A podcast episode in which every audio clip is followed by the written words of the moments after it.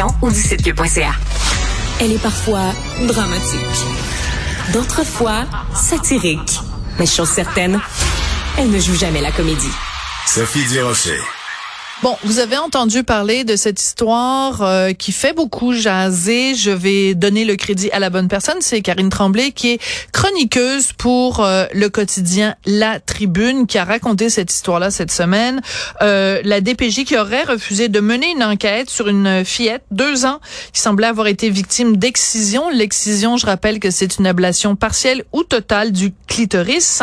Et donc, des éducatrices en CPE qui avaient changé la couche de la petite et qui se sont rendus compte ben il y avait quelque chose qui manquait avait pas de clitoris, donc ils se sont dit bon, on va faire appel à la DPJ. La DPJ dit non, c'est trop délicat.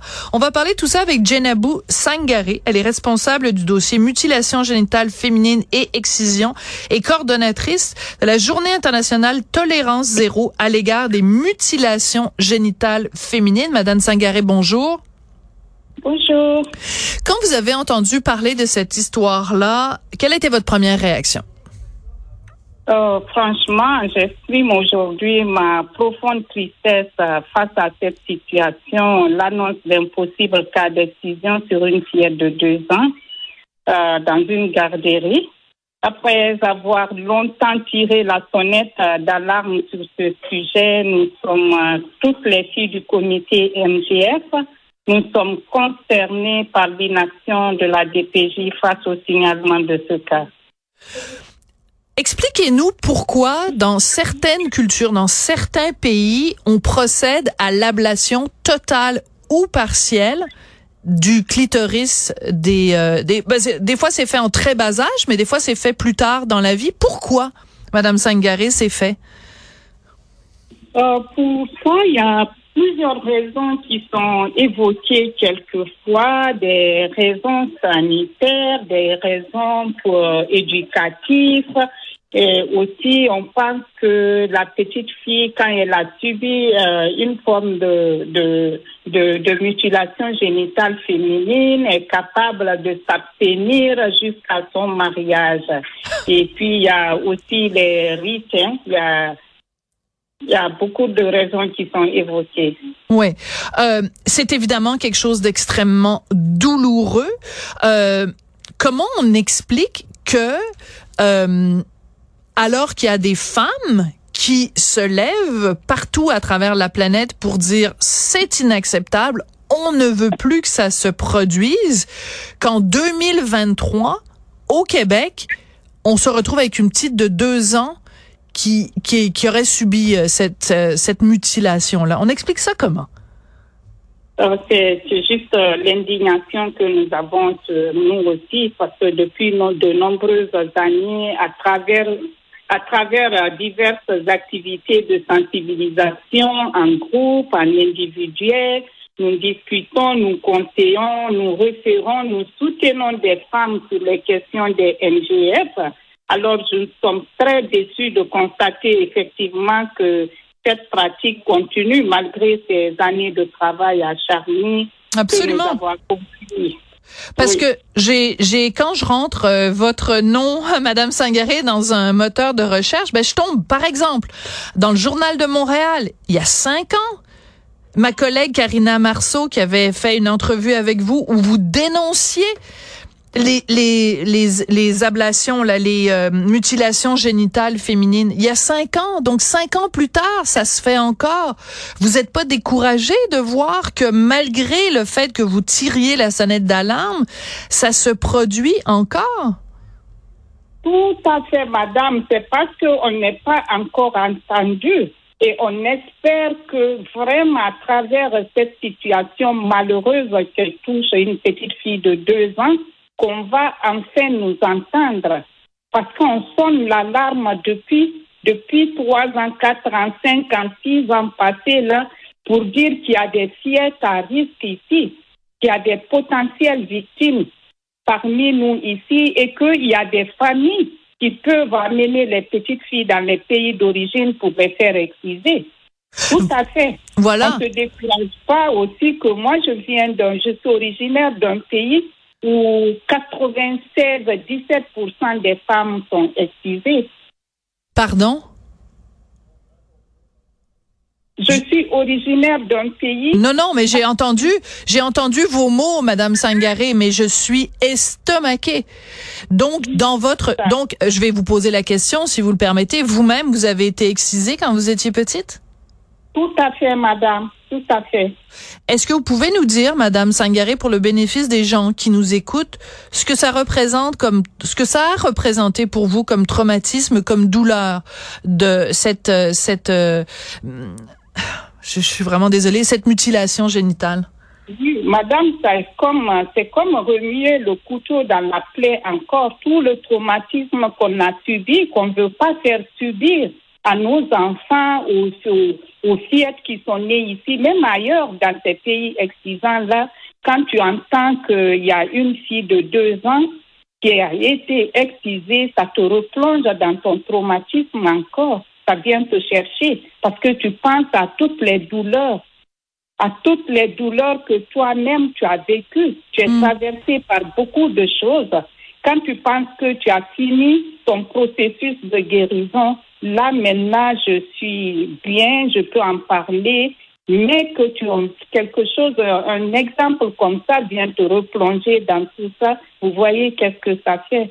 Qu'est-ce que ça, à l'annonce de ça, ça qu'est-ce que ça peut faire à ces milliers de femmes qui vivent avec ce traumatisme-là, que ce soit ici ou ailleurs? Hmm. Oui, je comprends. Mon, mon but n'était évidemment pas, Madame Sangaré, de vous de vous replonger dans l'horreur et, je m'en excuse si ça a été le cas, mais je pense que c'est oui vraiment pas. Si vous voyez que je suis militante aujourd'hui, c'est que je parle moi-même publiquement. Je comprends. Parce que je veux que ça s'arrête. Bien que le traumatisme est là, mais il faut en parler. Il faut protéger. En parler, c'est une façon de protéger ses potentielles victimes. Oui. Euh, Est-ce que vous considérez dans ce cas-là que la société québécoise a manqué à ses devoirs envers cette petite fille de deux ans? Je suis quand même un peu surprise euh, et je dirais pas toute la société québécoise parce que on a lors d'un projet de qui a été financé par Justice Canada, on a eu à sensibiliser plusieurs domaines, plusieurs secteurs de la santé et des services sociaux. Donc, ça veut dire qu'il y a quand même beaucoup de gens qui sont sensibilisés à la question de, des MGF, des mutilations génitales féminines, mais entendre aussi que euh, un signalement n'a pas été retenu par la DPJ, là, il y a, y a matière à se questionner. Oui. qui n'a pas marché? Donc, euh, comme il y a une enquête euh, qui a été ouverte, on attend les résultats.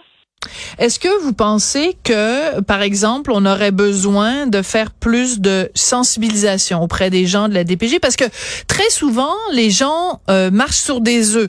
Parce qu'on dit, bon, ben là, euh, c'est une question euh, culturelle, certaines habitudes sont différentes, varient d'un pays à l'autre. Des gens ont peur de faire une certaine forme de, de profilage racial ou de profilage culturel ou de s'immiscer dans la vie des familles. Je dis pas que c'est mon argument, mais je dis que c'est parfois un argument qu'on entend.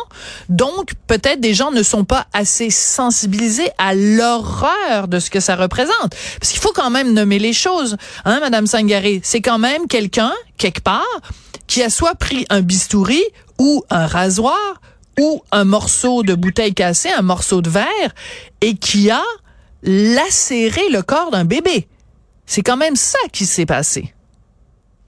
Euh, oui, euh, Madame, euh, d'accord, je comprends, je vous entends, mais on ne peut pas se dire qu'on ne peut pas se mettre en tête que parce que cette violence, cette forme de violence ne se pratique pas ici sur le sol canadien québécois. Justement, c'est ce qu'il faut éviter. Parce que il y a des victimes ici, il y a des femmes qui sont venues s'installer ici. Il y a des familles ici qui sont issues de ces communautés, de ces pays qui, où l'excision se pratique. Donc, on a ces femmes, on a ces familles ici qui sont encore dans leur tradition. Parce que la pratique des NGF, c'est une pratique qui est vraiment, comme vous, comme vous l'entendez là, qui est vraiment, en, comment je vais dire, ancrée dans les traditions. Donc, c'est difficile pour les gens de s'en défaire. D'accord? Oui. Non, je comprends, je comprends tout à fait. Euh, et ce qui m'attriste le plus, c'est que ce sont très souvent des femmes qui soit exigent cette pratique ou le font. Donc, on a beau dire, bon, le patriarcat, les hommes exigent ceci puis cela.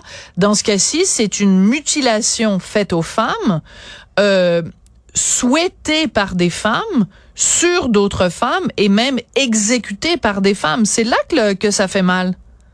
Malheureusement, c'est ça. C'est une forme de violence qui est faite par les femmes et sur les femmes. Oui, vous avez raison, c'est ça. Jenabou Sangaré, vous êtes responsable du dossier mutilation génitale féminine et excision et coordonnatrice de la journée internationale tolérance zéro.